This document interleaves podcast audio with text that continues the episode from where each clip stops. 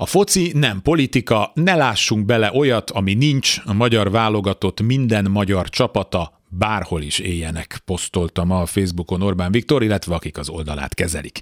Mindezt azután, hogy a szomszédos országok közül néhányban hivatalosan is zokon vették a nagy Magyarországos sáját, amivel a nyakában dzsuzsákot lapogatta nehezen értelmezem ezt az üzenetet. Egyrészt pontosan tudta, mert nem először fordult ilyen elő, hogy amikor a környezetében megjelenik a Nagy Magyarország ábrázolás valamilyen felületen, az reakciót vált ki a szomszédos országokban.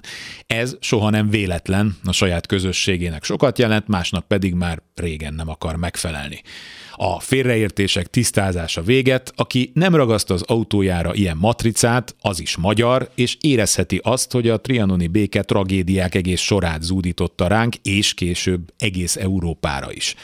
Azt pedig csak halkan teszem hozzá, hogy nem árt azt is ismerni és megérteni, mi vezetett ehhez. Remek történészi munkák állnak a rendelkezésére azoknak, akik nem YouTube sámánok legendáinak akarnak hinni.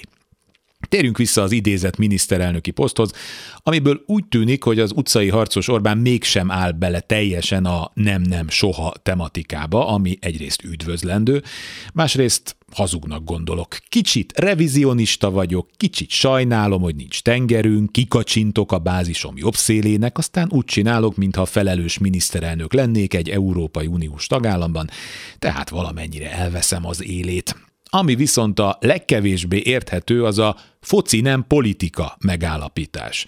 Az, hogy ezt ő kimondja és témává emeli, eleve átkerül az egész a politikai térbe. Persze vannak olyanok is, akik valódi téttel visznek politikát a fociba. Az iráni válogatott nem énekelte el a himnuszt, csapatkapitányuk pedig nyilatkozatban állt ki a meccs előtt az elnyomó rezsim ellen tüntető honfitársai mellett. Nem mellesleg ez, nem a szokásos, habkönnyű PR fogás, kiüresedett jó emberkedés, ami már kötelező eleme a meccseknek. Itt emberek szó szerint az életüket kockáztatják, és nem olcsó népszerűségre vadásznak, ahogy azt egyesek a vippáholyban teszik, terített asztal mellett, testőrök védelmében, szotyit köpködve. Kárpát Iván vagyok, ez az Esti Gyors, a hírek után kezdünk.